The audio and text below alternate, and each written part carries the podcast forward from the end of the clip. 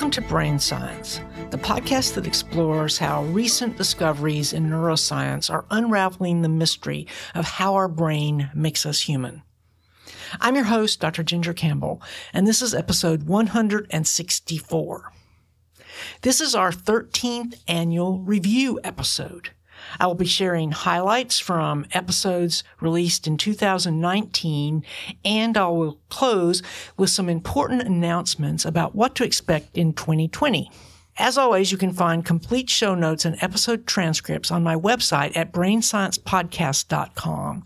You can send me email at brainsciencepodcast at gmail.com, post audio feedback at speakpipe.com forward slash Doc Artemis, and of course, post to our Brain Science Podcast fan page on Facebook. So, my usual format is to give some brief highlights from every episode. This year, I'm going to do it a little differently because I'm going to start by reviewing the first seven episodes, and then I'm going to focus on the last four, which was the series about consciousness. So the first episode of the year was an interview with Dr. John Dowling about his latest book, Understanding the Brain From Cells to Behavior to Cognition. This episode was kind of a blast from the past because it's the first time in several years that I've featured a book that was totally aimed at non scientists. It was also kind of special because I featured another one of Dr. Dowling's books way back in episode three of Brain Science, back when it was called the Brain Science Podcast. That was before I started doing interviews. Dr. John Dowling has been teaching and doing vision research at Harvard for many decades. And in this interview, we focused on his most recent book. He mentioned that this is basically a rewrite of a book he wrote back in the 90s called Creating Mind. He explained that he was writing for students going into non science fields because he feels it's important that they get a sense of what is going on in neuroscience. In his overview, he said that he had tried to break the material into three sections neurobiology, which is what's going on at the level of the neurons, systems neuroscience, and then cognitive neuroscience, which is the higher functions. I especially appreciate the perspective Dr. Dowling shared from his many years in the field. For example, he mentioned how psychologists once viewed the brain as a black box, but imaging has changed this attitude completely. Overall, Dr. Dowling's view seemed to be that progress in neurobiology is quite advanced, but that systems neuroscience and cognitive neuroscience are becoming increasingly important. We focused a little bit on vision as an example, but for today I just want to mention Dowling's interesting answer to my question, how are neurons different from other cells? He pointed out two key differences. Neurons have an absolute requirement for oxygen, and they have an inability to replicate. I was surprised that he didn't mention their ability to transmit electrical signals. This led us to talk about how neurons actually use both biochemical and electrical means to communicate. One of the best things about this episode is that it contains something for everyone. No matter what your previous knowledge of neuroscience, you are likely to either learn something new or be reminded of important ideas you haven't considered recently. Next, in episode 154, I talked with Dr. Alan Castel about his book, Better with Age The Psychology of Successful Aging. This was actually one of my favorite episodes, even though I suspect many of you are reluctant to listen to an episode about aging.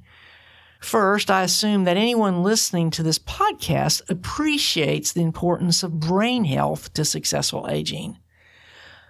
The good news is that the research of scientists like Dr. Castel is revealing that there is a lot we can do to maintain that brain health.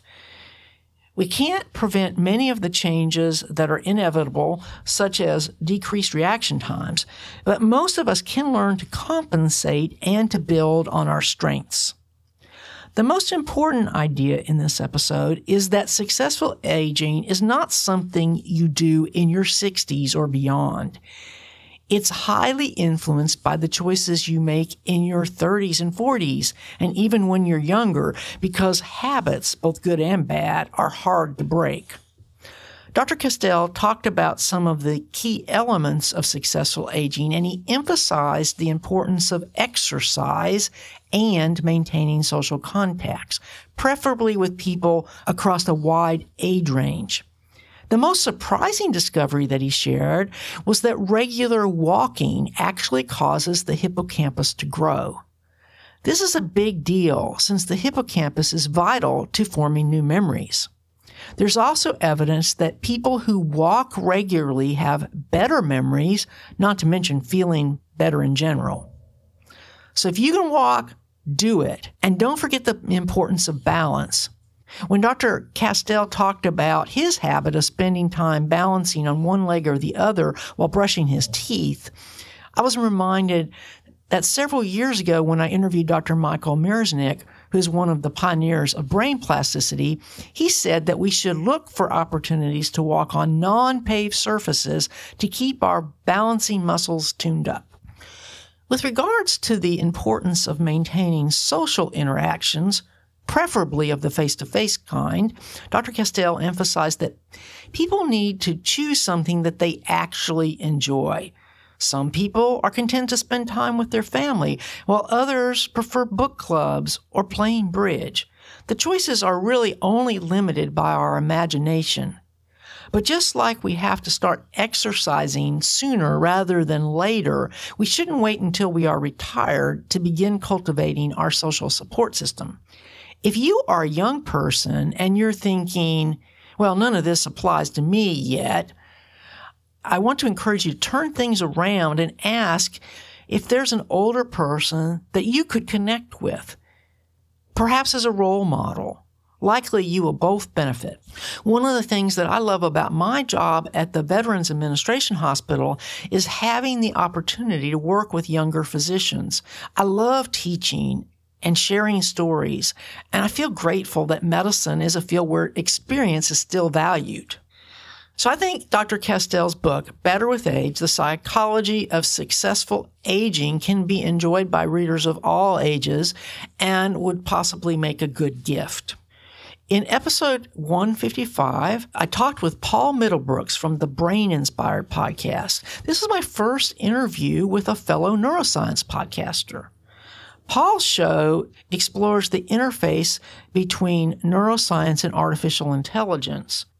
In the interview, Paul gave us a brief introduction to deep learning, which is really hot right now.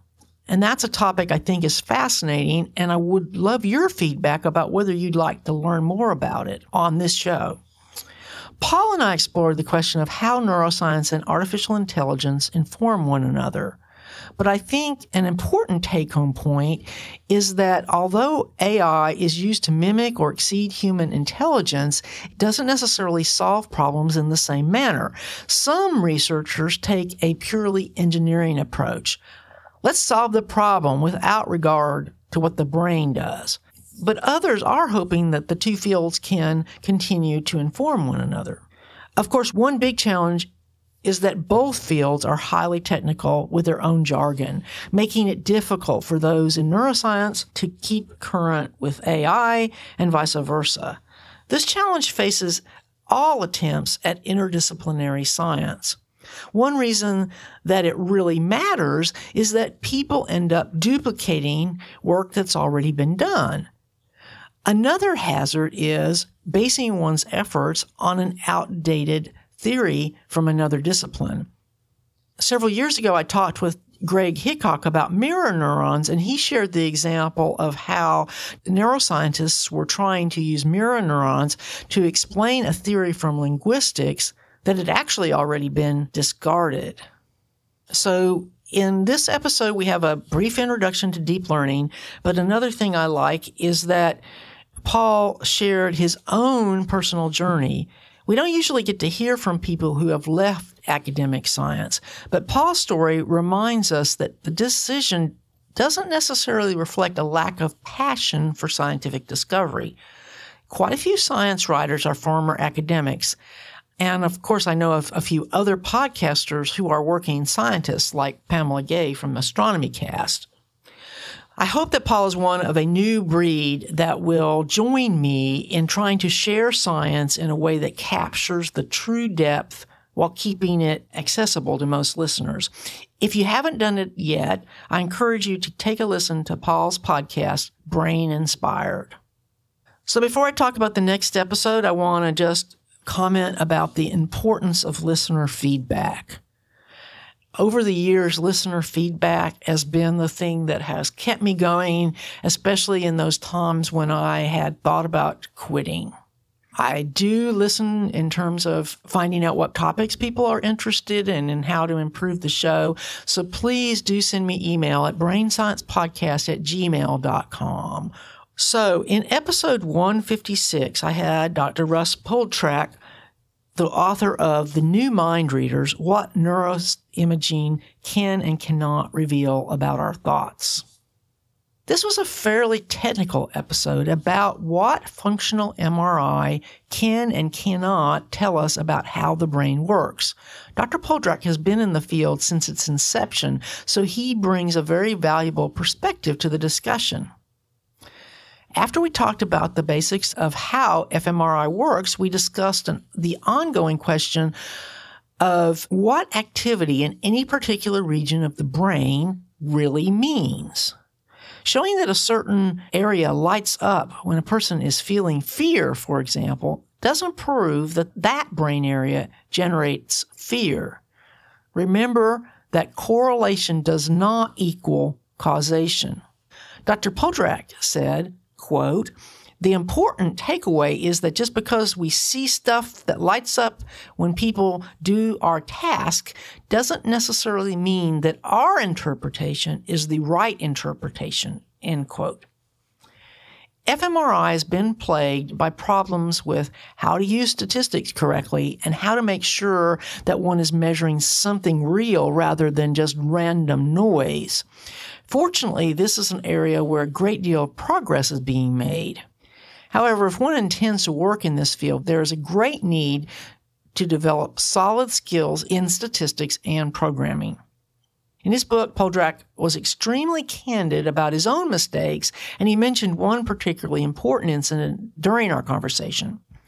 We also talked about how the field has been addressing many of the concerns that people like William Uttal brought up. Overall, the data being generated now is more reliable. This is one field where one should be very skeptical about older studies. Can fMRI be used to determine what a person is thinking? From my point of view, the good news is not really. Here's what they can do. They can make recordings while someone is viewing different types of objects and then use those brain patterns to predict what sorts of objects the person is imagining. But in general, they have to make recordings from the person before they can generate the predictions. For example, if a person's got locked in syndrome and they make recordings, what they'll do is they'll have them imagine that they're doing two very different activities. For example, imagine that they're playing tennis or imagine that they're walking around their house and then after the training period, they can have them imagine those opposite activities to represent yes or, or no answers to questions. The trickier part, of course, is when they use the tool to determine if a person who appears to be totally comatose is actually has some awareness.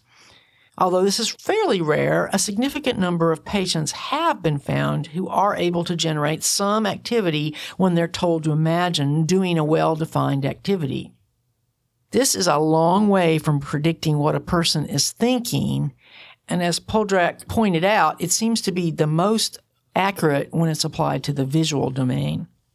Another important issue is the ongoing push to use fMRI as a lie detector.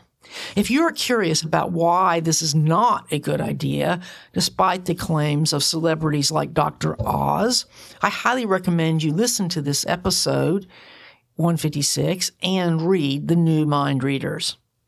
As an aside, I will also mention that the standard lie detector or polygraph test has been totally discredited, even though it continues to be used in very critical situations. Fortunately, the courts now appear to be sensitive to the danger of accepting new methods uncritically, and they have some very reasonable criteria that must be met. Since fMRI continues to grow in popularity, it is important to regard new claims critically but at least now there are people in the field like Russ Poldrack who are working to make sure that the results are more reliable. I do want to mention one other key idea that I expect we will come back to in 2020, and that is the ongoing move from focusing on where to patterns of connectivity. For example, Poldrack mentioned a researcher who can predict if a person is looking at a face based on the overall activity of their brain. His method works even if the fusiform face area is removed from the data. So the move is from a focus on single modules to the connectivity of the overall brain. This was a fascinating discussion that I think should be fairly accessible to listeners of all backgrounds. This month, our sponsor is BetterHelp, an online counseling service that features 3,000 counselors in 50 states. You can schedule sessions via secure video or phone, and you can go at your own pace. These are licensed counselors that specialize in a wide variety of issues. And of course, everything is confidential. If you aren't happy with your counselor, you can change free of charge. Online counseling is private and confidential and less time consuming than traveling to someone's office. You can do it from anywhere in the world. And BetterHelp does have financial aid for those who qualify. But note that this is not a crisis line. BetterHelp is offering a 10% discount off your first session if you use the discount code GINGER, G-I-N-G-E-R. So to get started today, just go to betterhelp.com forward slash ginger. When you go there, you'll fill out a questionnaire to help them figure out your needs and get you matched with the right person. That's betterhelp.com forward slash ginger.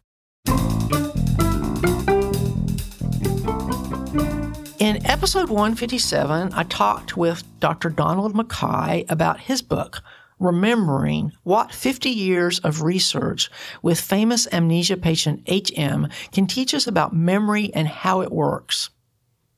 This was a fascinating book and a fascinating interview. Donald MacKay did his first experiments with the famous patient HM back in 1967 when he was a grad student and he made a startling discovery. He discovered that HM had some remarkable language deficits. My first reaction to reading this was that it implies that the hippocampus is more important to language than is commonly assumed.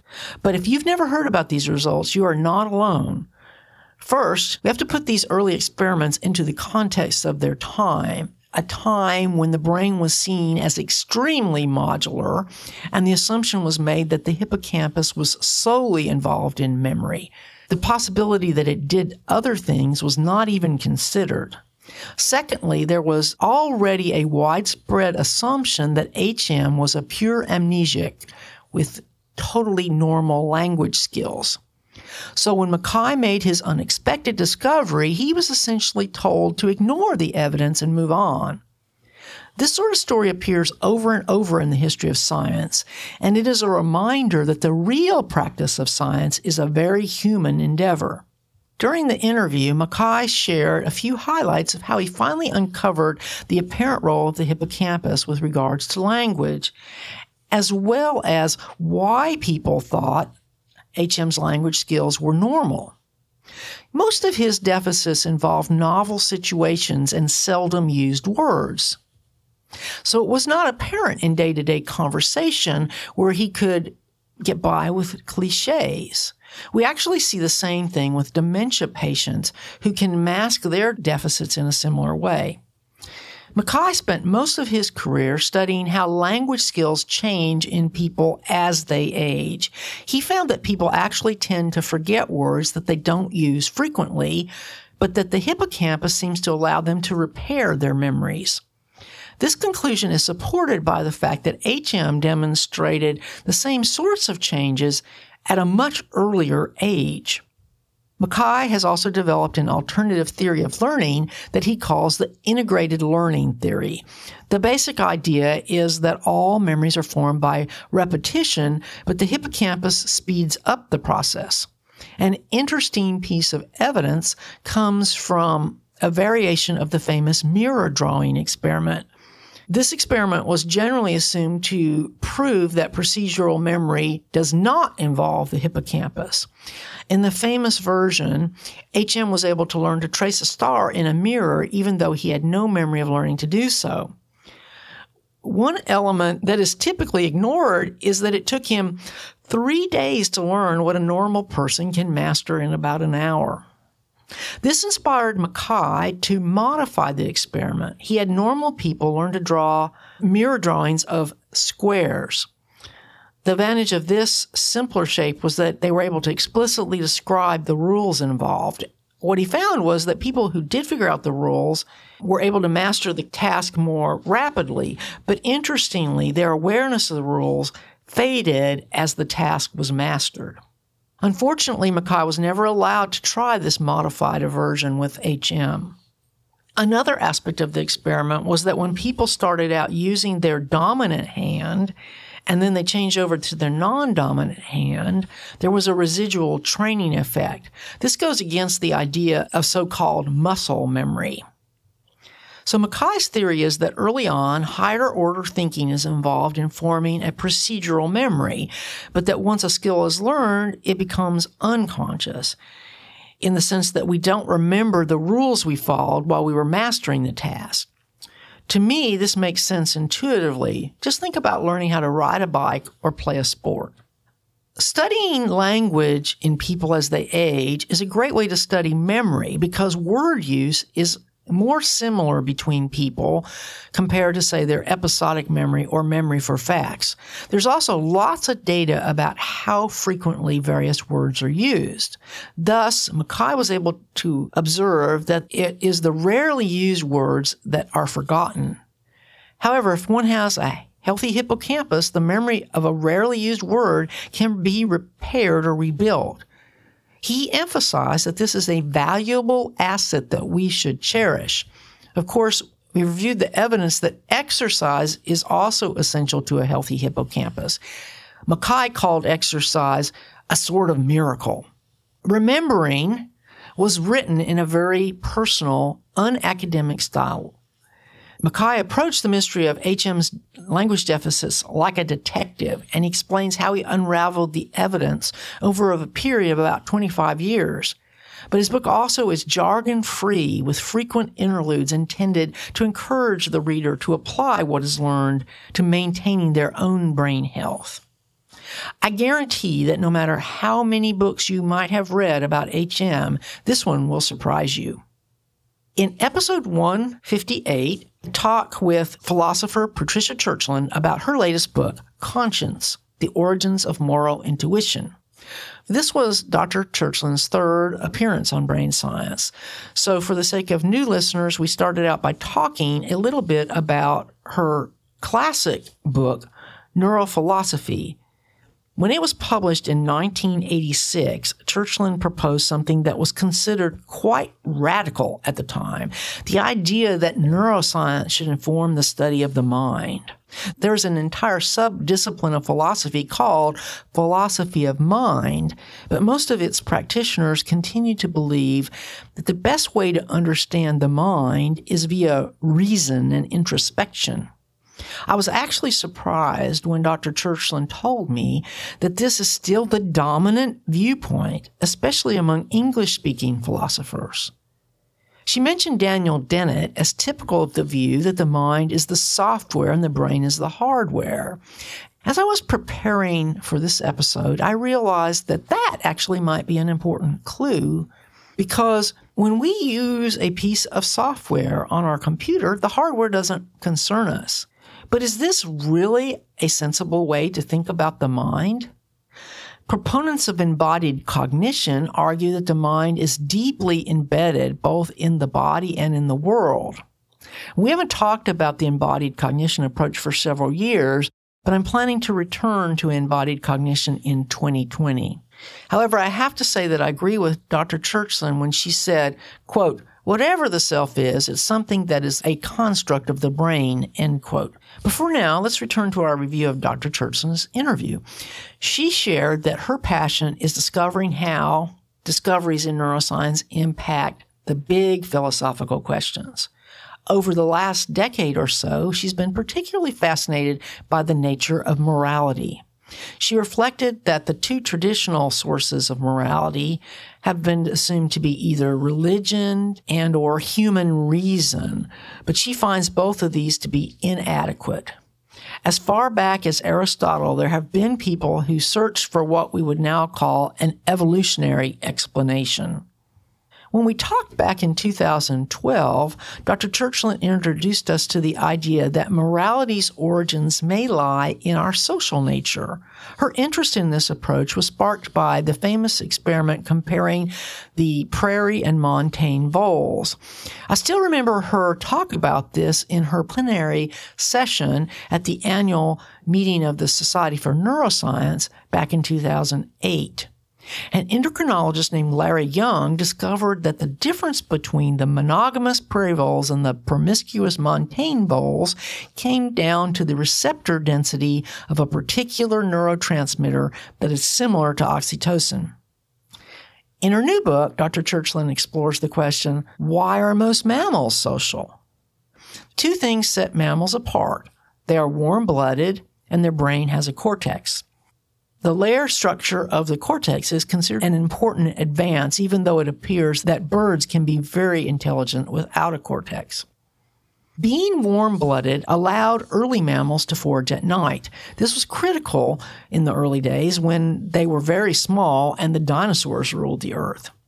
But warm blooded animals need to consume 10 times as many calories, which means that they can't go days and days without eating like reptiles can. One way to get more calories is to be smarter, but this led to being born immature. Churchland argues that taking care of the young is the origin of social behavior.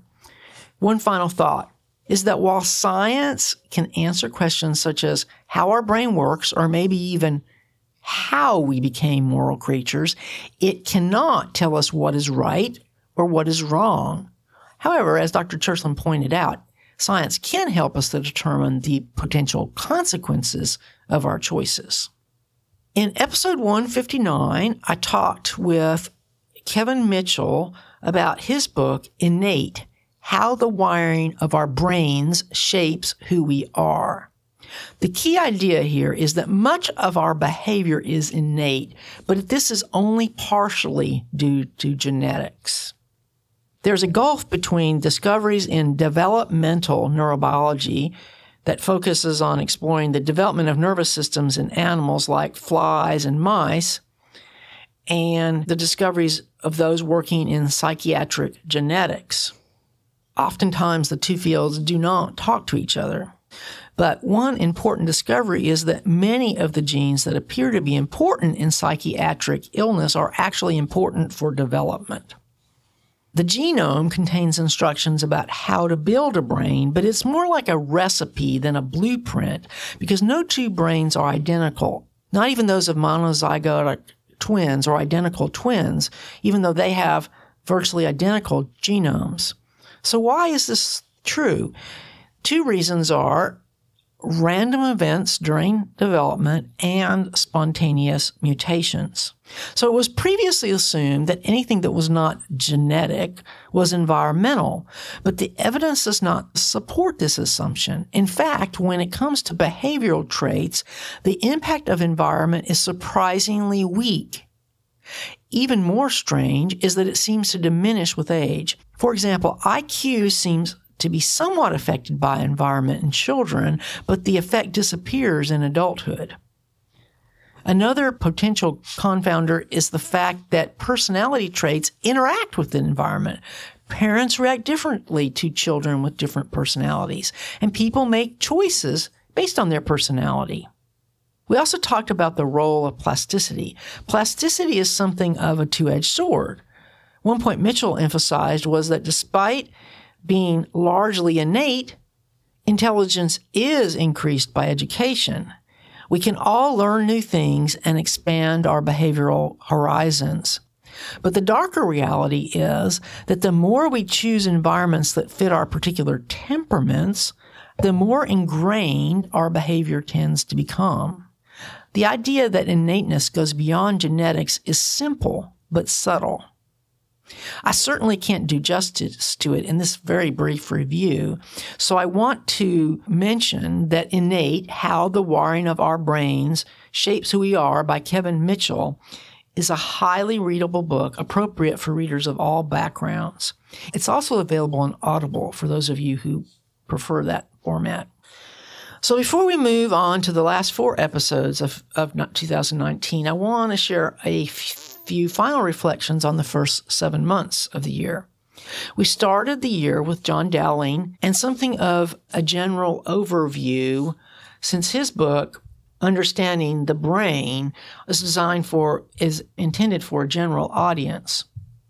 Dr. Dowling and I both agree that having a basic understanding of neuroscience is become, becoming increasingly essential, whatever field one enters. Next, we talked about the psychology of successful aging with Alan Castel. No matter what your age, you can benefit from remembering these two keys to success positive attitude and moderate exercise like walking. Then we talked with Paul Middlebrooks about the intersection of AI and neuroscience. In this regard, I would like your feedback about whether you'd like to hear more about topics like deep learning. My conversation with Russ Poldrack about his book, The New Mind Readers, was a valuable update on fMRI, and I consider this recommended reading, especially for anyone who's expecting to use this tool in their work. Donald MacKay's book, Remembering, was probably the biggest surprise of the year. But I have to thank Alan Castel for recommending it. It was fascinating to learn about HM's unusual language deficits and even more interesting to consider what this means about how we learn. This is another book I highly recommend to everyone, but unfortunately, it's not available in audio. Of course, I always enjoy talking to Patricia Churchland because she always explains her ideas with in such a clear and entertaining manner and I appreciate the critical thinking she brings to her analysis of the neuroscientific literature. It was interesting that she said that if she was choosing today, she would definitely go into neuroscience rather than philosophy.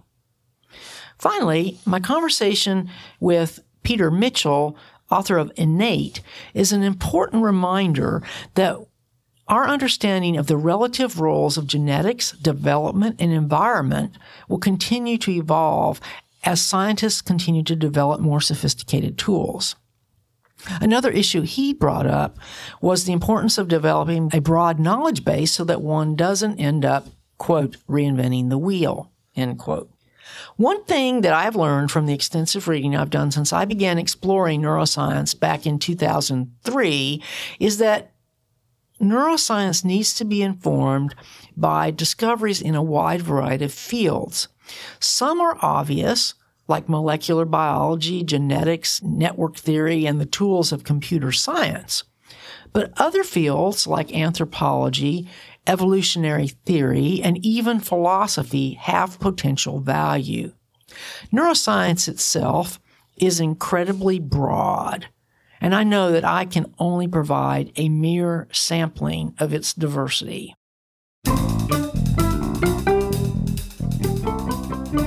In the last half of this episode, I'm going to review the key ideas from my four part series about the neuroscience of consciousness. But first, I want to thank those of you who have supported my work financially in 2019. There are several ways to support brain science. There's the premium subscription. There's Patreon. And you can also do single donations via PayPal or Venmo. To figure out which one of these is best for you, please visit brainsciencepodcast.com forward slash donations. So, the last four months of the year we spent with a four part series about the neuroscience of consciousness. We started with episode 160, in which I provided an overview of several recent books. As with the overall series, one of my goals was to give listeners a sense of the diversity of the interpretation of current neuroscientific evidence. However, I started out by mentioning what all of the accounts that I chose to include here have in common. They agree that consciousness requires a brain, consciousness is a product of evolution, and consciousness is embodied.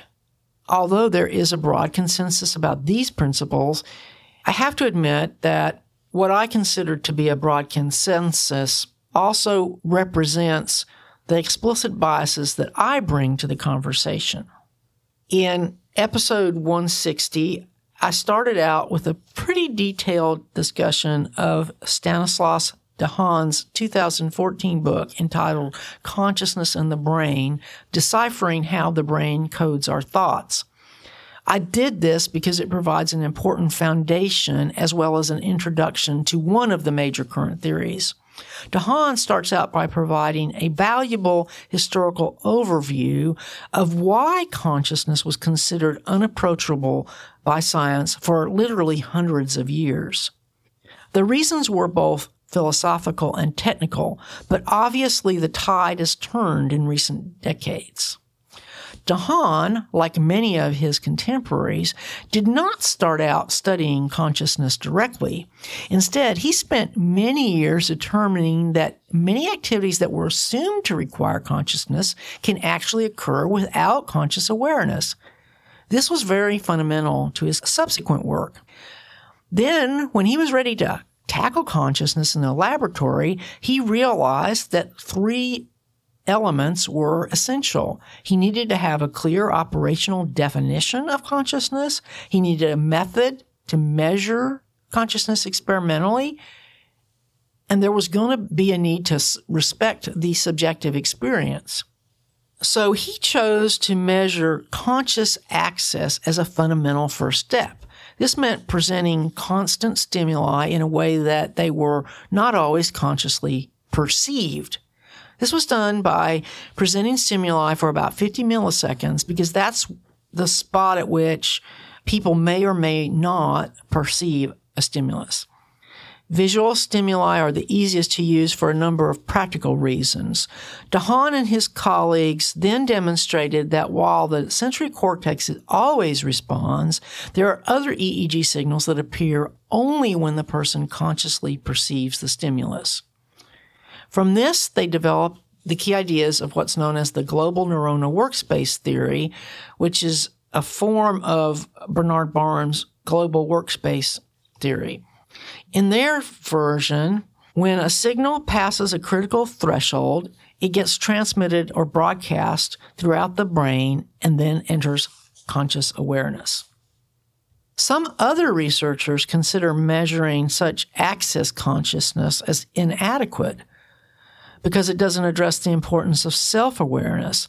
But Dehaene wrote, quote, being aware of myself could just be another form of conscious access, end quote.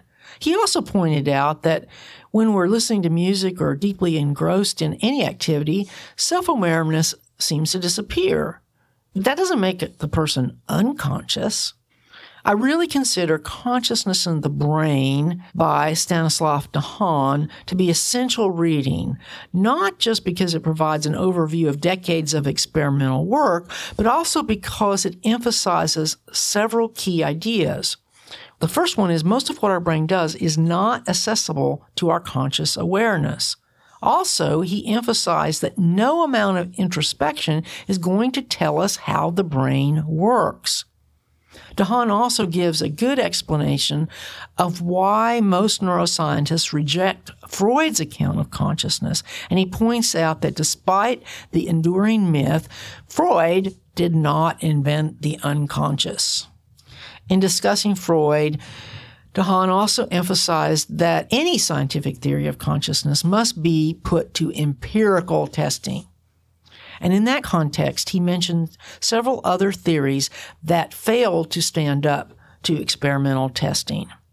One was the idea that the cortex is the seat of consciousness because it turns out that all parts of the brain can participate in both conscious and unconscious processes.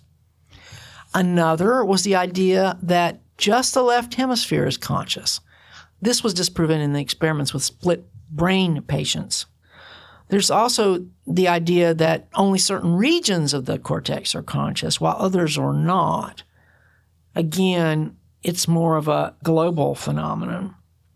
Remember again that all the areas of the brain can participate in both conscious and unconscious processes. Of course, that doesn't mean that they're all equally important. Certain brain areas are essential in the sense that if they're damaged, consciousness is no longer possible. But the key idea is that no one area of the brain creates consciousness on its own. In episode 160, I also had a discussion of Antonio Damasio's most recent book, The Strange Order of Things Life, Feeling, and the Making of Cultures. Damasio expands on his own particular theory of consciousness as previously presented in his book Self Comes to Mind, which I discussed in great detail back in episode 92. Damasio defines consciousness as mind plus self, which narrows his view of consciousness down mainly to humans. But the main point of the strange order of things seems to be to argue for the primacy of emotions. Damasio also emphasizes the importance of the brainstem nuclei. It's interesting to note that despite his emphasis on the importance of emotion, Damasio does acknowledge that the term limbic system is outdated and should be avoided. In fact, although he shares the evolutionary viewpoint of his colleagues, Damasio argues that affect and emotion preceded the evolution of consciousness. This was the view of the late Jaak Panksepp.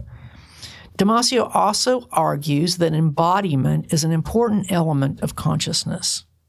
And although many neuroscientists seem to agree that machines could be conscious someday, Damasio sees this as fundamentally impossible. Another book I discussed in episode 160 was Daniel Dennett's From Bacteria to Bach and Back The Evolution of Minds.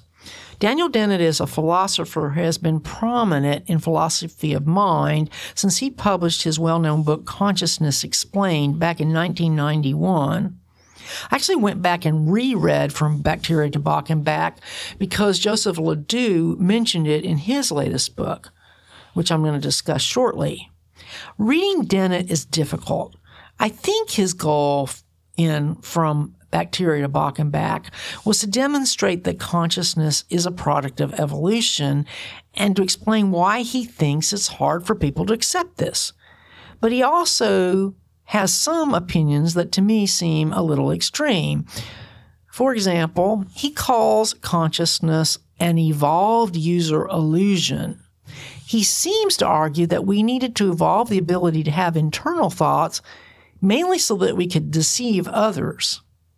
On page 343, he wrote, quote, the practice of sharing information in communication acts with others, giving and receiving reasons is what creates our personal user illusions, end quote. Dennett writes that the brain creates an edited version of our experience so that we can share this with others. He seems to discount our obvious need to interact with the world as well as the survival value of social interaction. Of course, Dennett also offers his usual scathing critique of qualia.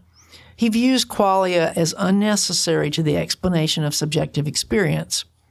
Perhaps in the context of describing consciousness as a quote user illusion end quote, he is really trying to emphasize that we don't have an, a direct experience of reality.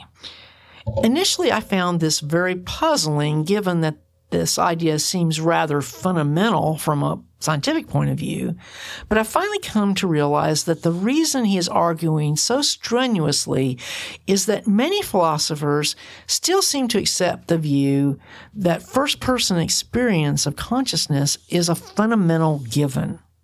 I'll try to come back to this slippery idea in my discussion of episode 163. I want to briefly mention the fifth book that I discussed in episode 160, which was Consciousness Demystified by Feinberg and Mallatt. The main reason I included this book is that it contains two key ideas. First, it offers a brief overview of the evidence that primary or sensory consciousness exists in all vertebrates, arthropods, and some cephalopods like octopi. For a more detailed discussion of these arguments, I refer you back to episode 128 where I interviewed Jon Mallatt about their previous book, The Ancient Origins of Consciousness.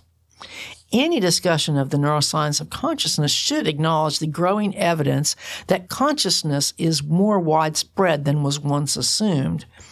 But the real goal of consciousness demystified was to address the issue of subjective experience or qualia.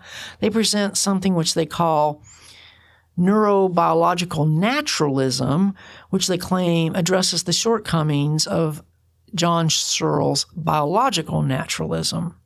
In Consciousness Demystified, the problem's broken down, and they even argue that qualia can't be viewed as a single thing because once we acknowledge that conscious experience is widespread, we also have to realize the subjectivity that we experience is different from that of another species. For example, my dog can experience red. But for us non philosophers, the bottom line is that qualia or subjectivity is built into being alive. One final issue that I addressed in episode 160 was why most neuroscientists and physicists do not take quantum mechanical theories of consciousness seriously. This was addressed by both Stanislav Dehaene and also by physicist Sean Carroll in his book, The Big Picture on the Origins of Life, Meaning, and the Universe Itself. The bottom line is that the brain is much too warm. Quantum computing is only possible at a very, very low temperature. The other more basic objection is that, like most macroscopic systems of everyday life, the function of the brain appears to be adequately modeled using classical physics. The overall goal of episode 160 was to give you a sense of the diversity of the ideas being explored. Most neuroscientists agree that the brain is necessary for consciousness and that consciousness has evolved. The importance of embodiment is more contentious. So my preference for the embodied approach reflects a personal perspective that can actually be traced back to my interview with Rolf Pfeifer, co-author of How the Body Shapes the Way We Think. And that interview happened back in episode 25 in 2007. And looking back over the transcript for episode 160, I realized that it does contain quite a large number of errors. I'm going to be working on correcting those errors. So if you've got a bad version of the transcript and want me to send you the new version, be sure to email me at brainsciencepodcast at gmail.com. I want to take a moment to tell you about one of my favorite apps. It's called TextExpander and it's available for Mac, Windows, iOS, and even Chrome. You create snippets of just about anything that you can think of and then you can easily insert them anywhere, including web browsers, email, social media, and so much more. No more typing the same thing over and over. TextExpander is especially useful for sharing your favorite links. If you haven't tried it yet, just go to textexpander.com forward slash podcast to get 20% off your first year. Be sure to tell them that you heard it on Brain Science. That's textexpander.com forward slash podcast.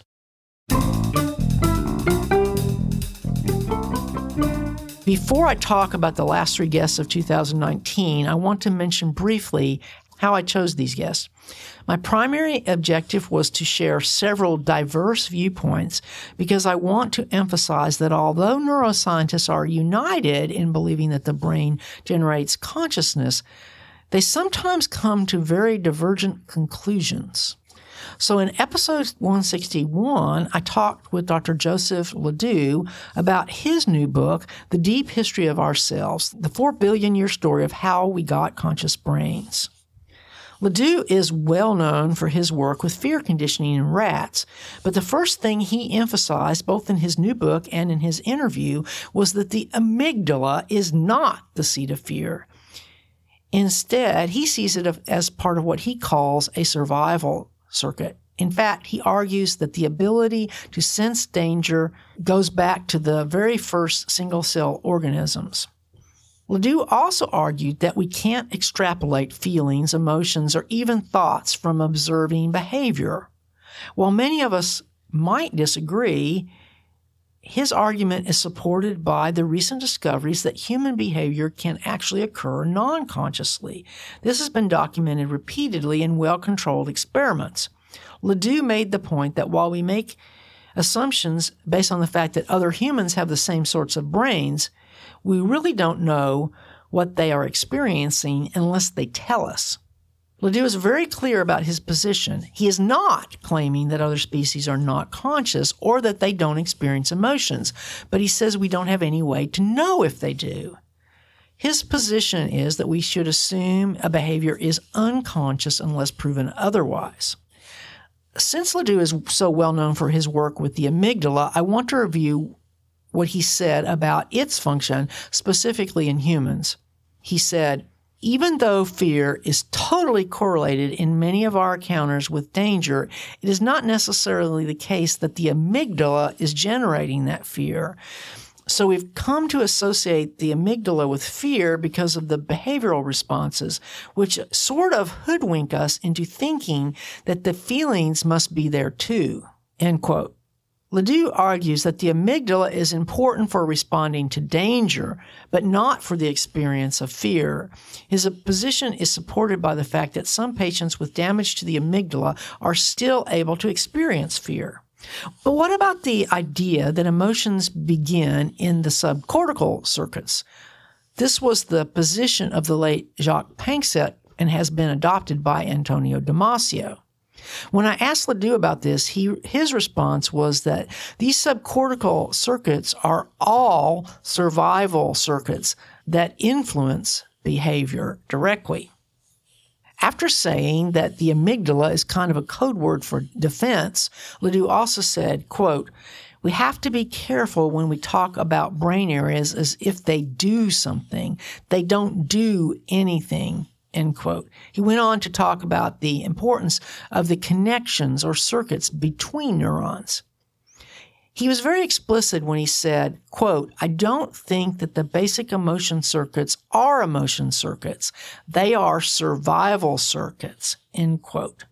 He also remarked that, quote, what's universal is the ability to detect danger, end quote. One might wonder why LeDoux is so passionate about his alternative viewpoint regarding the amygdala and its role in emotions.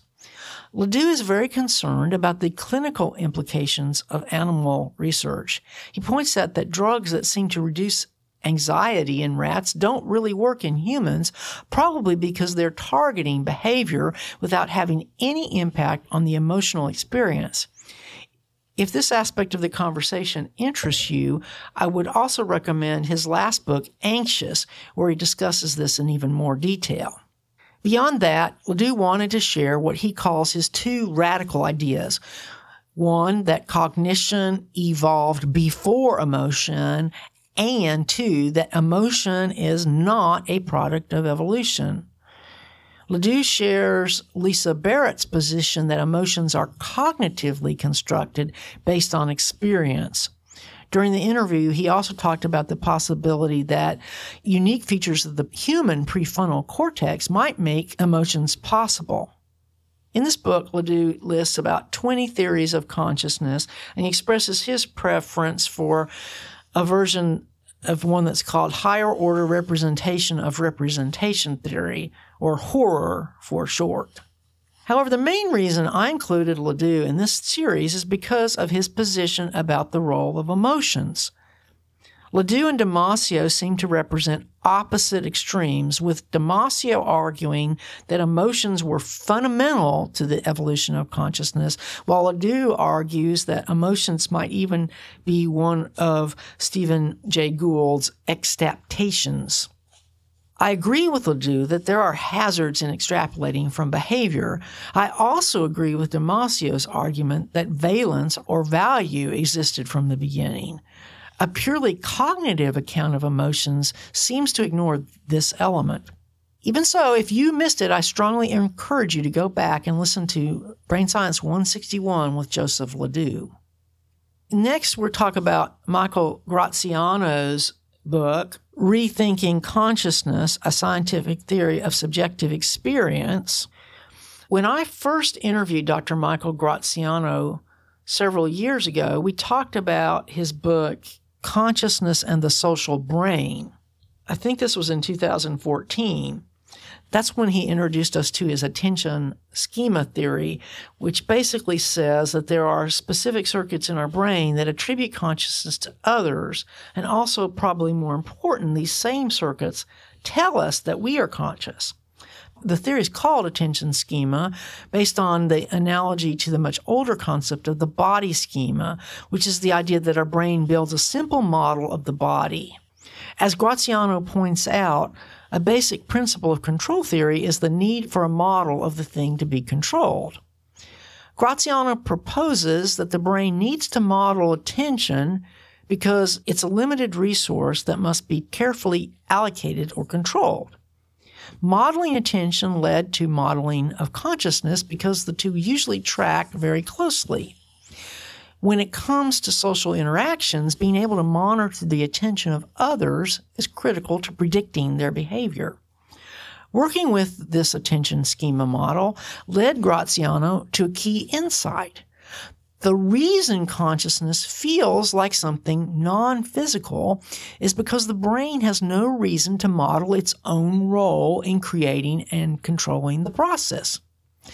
To me, this is a beautiful answer to the hard problem of why consciousness feels the way that it does. Likely, you had one or two reactions to this idea. Either you thought it was beautiful in its simplicity, or you resisted it completely. Why do so many of us cling to the idea that our first person experience is special and fundamental? Consider a simple analogy. Consider the true nature of color. Color doesn't exist out there in the world. The experience of color is generated by our brain. The proof of this comes from the fact that colors we perceive are not reliably associated with specific wavelengths. When the true nature of color was discovered, many people resisted it because it went against their experience. What I like about the attention schema theory is that it fits the growing evidence that the brain generates our experience, but it doesn't tell us everything. When we consider that most of what our brain does is also inaccessible to conscious awareness, we are forced to realize that no amount of introspection is going to tell us what is really happening.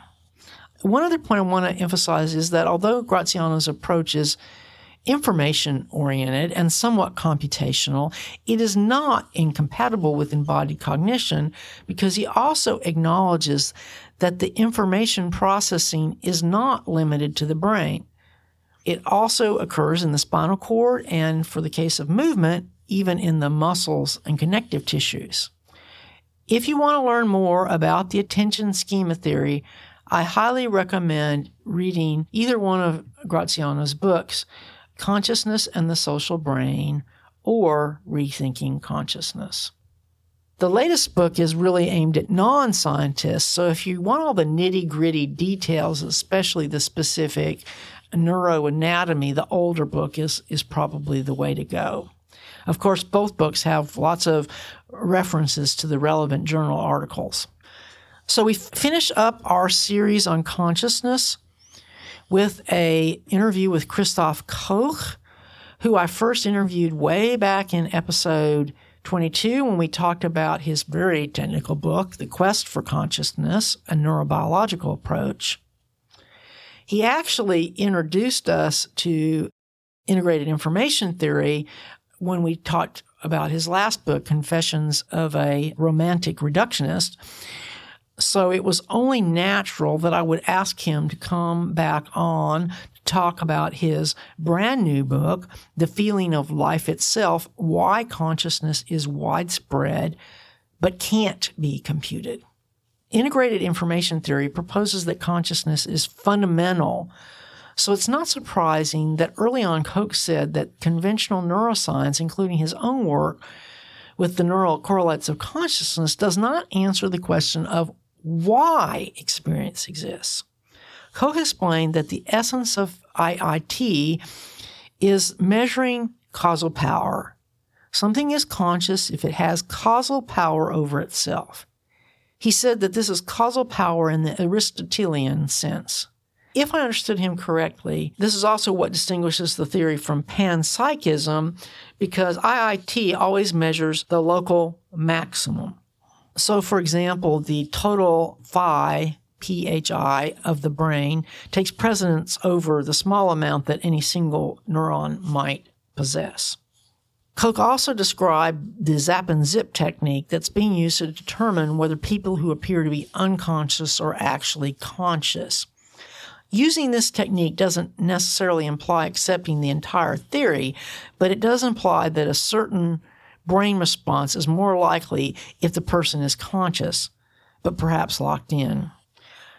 One concept that we really didn't address in the interview was why current computers are not conscious based on this theory.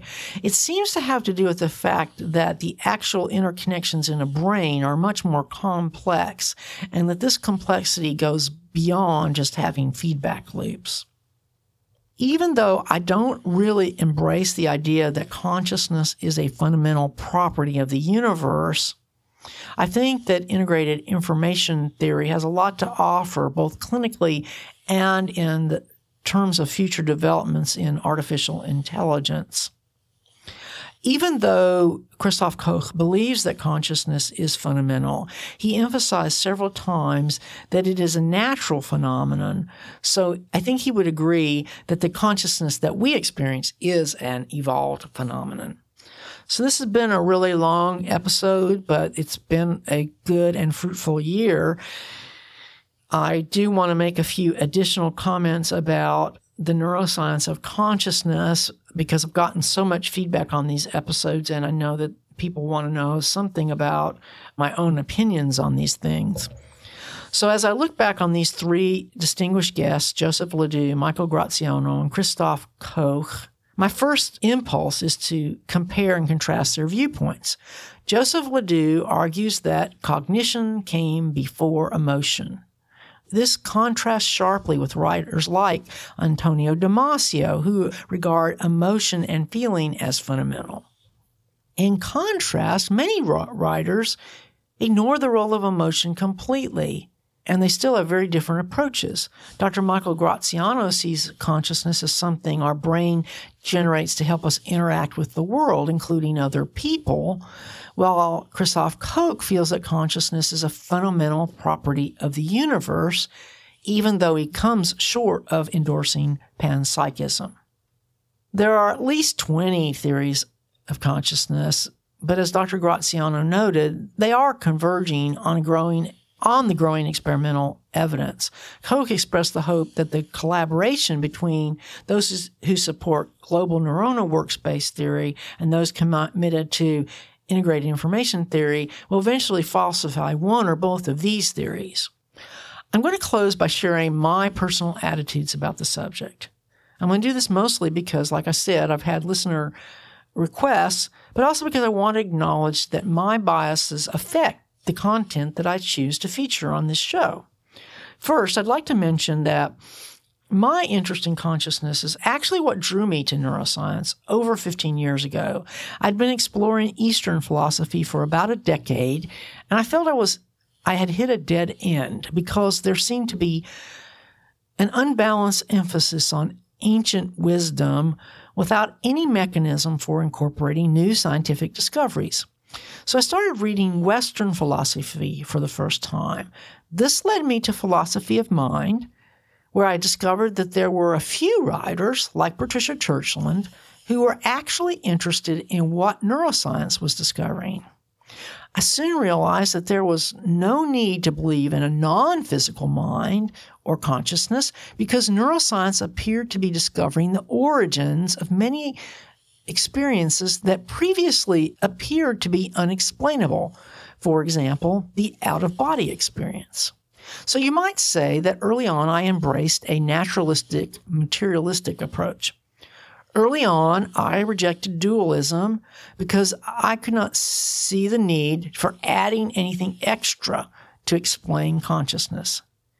As time goes on, I have watched with fascination as the evidence continues to grow that much of what our brain does is not only unconscious but inaccessible to introspection. The research from Perception provides incontrovertible proof that our brain constructs our experiences in a way that is not entirely reliable. When it comes to emotions, it's also clear that these are largely neurological in origin. Based on the current evidence, it appears that signals from the body influence our experience, but the overall experience of emotion appears to be constructed in a way similar to that of other perceptual experiences. I hope that more research will be done on the role of the subcortical circuits that were studied by Jaak Panksepp, but I reject Damasio's claim that emotions are fundamentally different from the other experiences generated by the brain. Otherwise, I'm fairly agnostic regarding the various theories about how the brain generates consciousness, but I do have a few biases. I think that the theory should be non dualistic and allow for non human consciousness. I think emotions or some form of value or valence must be incorporated. I also think the theory needs to incorporate the role of embodiment and the theory has to be consistent with all the information we have about how the brain actually works. It's probably obvious that I reject panpsychism. So I want to mention that if this is a topic that interests you, there's a great book on it called Galileo's Error. I'm blanking on the author's name right now. The author of Galileo's Error was interviewed on Sean Carroll's excellent podcast, Mindscape.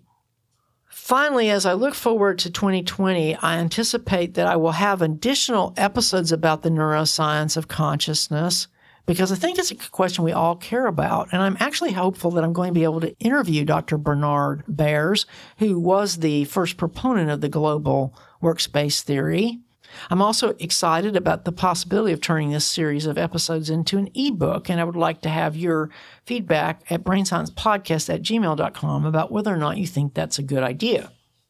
Okay, for the few people that are still listening, I want to close by first reminding that you do that you can also send me feedback via besides email, voicemail, speakpipe.com forward slash Doc Artemis or the Brain Science Podcast fan page. I'd love for you to read to visit the Brain Science Podcast website, brainsciencepodcast.com, where you can sign up for a free newsletter and get show notes automatically. Before I talk about my plans for 2020, there's a few final reflections. I was really pleased that I was able to create new content every month in 2019.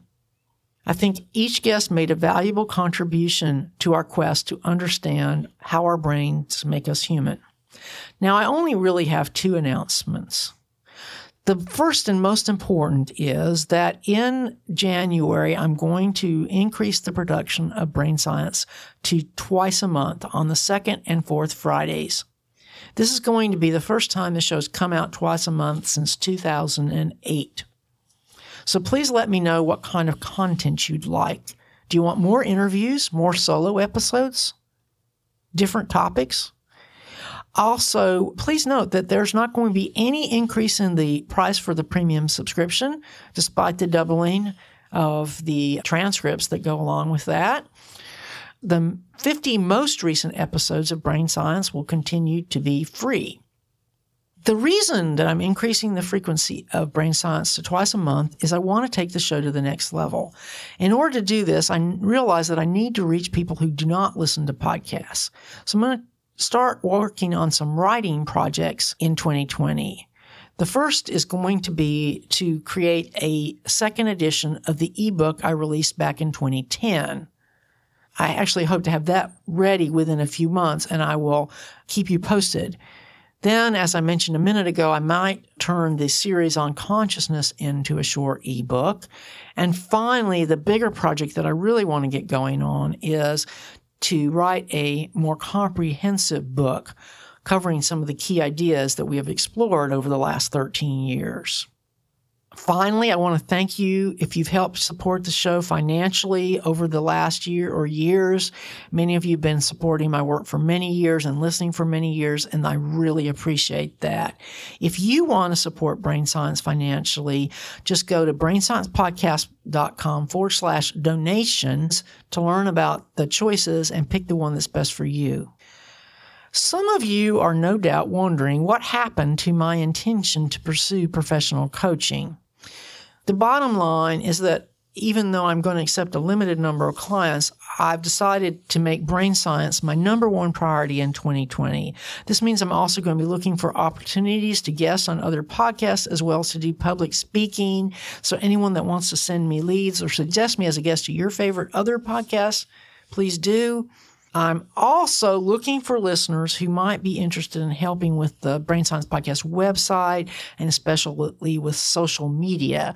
So if you'd like to help me grow brain science in 2020, please email me at brainsciencepodcast at gmail.com. Thanks again for listening and sharing brain science with others. In between episodes, I hope you will check out my other shows, books and ideas, and grain rainbows. Brain Science is copyright 2019 to Virginia Campbell, MD. You can copy this episode to share it with others, but for any other uses or derivatives, please contact me at brainsciencepodcast at gmail.com. The theme music for Brain Science is Mindfire, written and performed by Tony Catraccia. You can find his work at syncopationnow.com.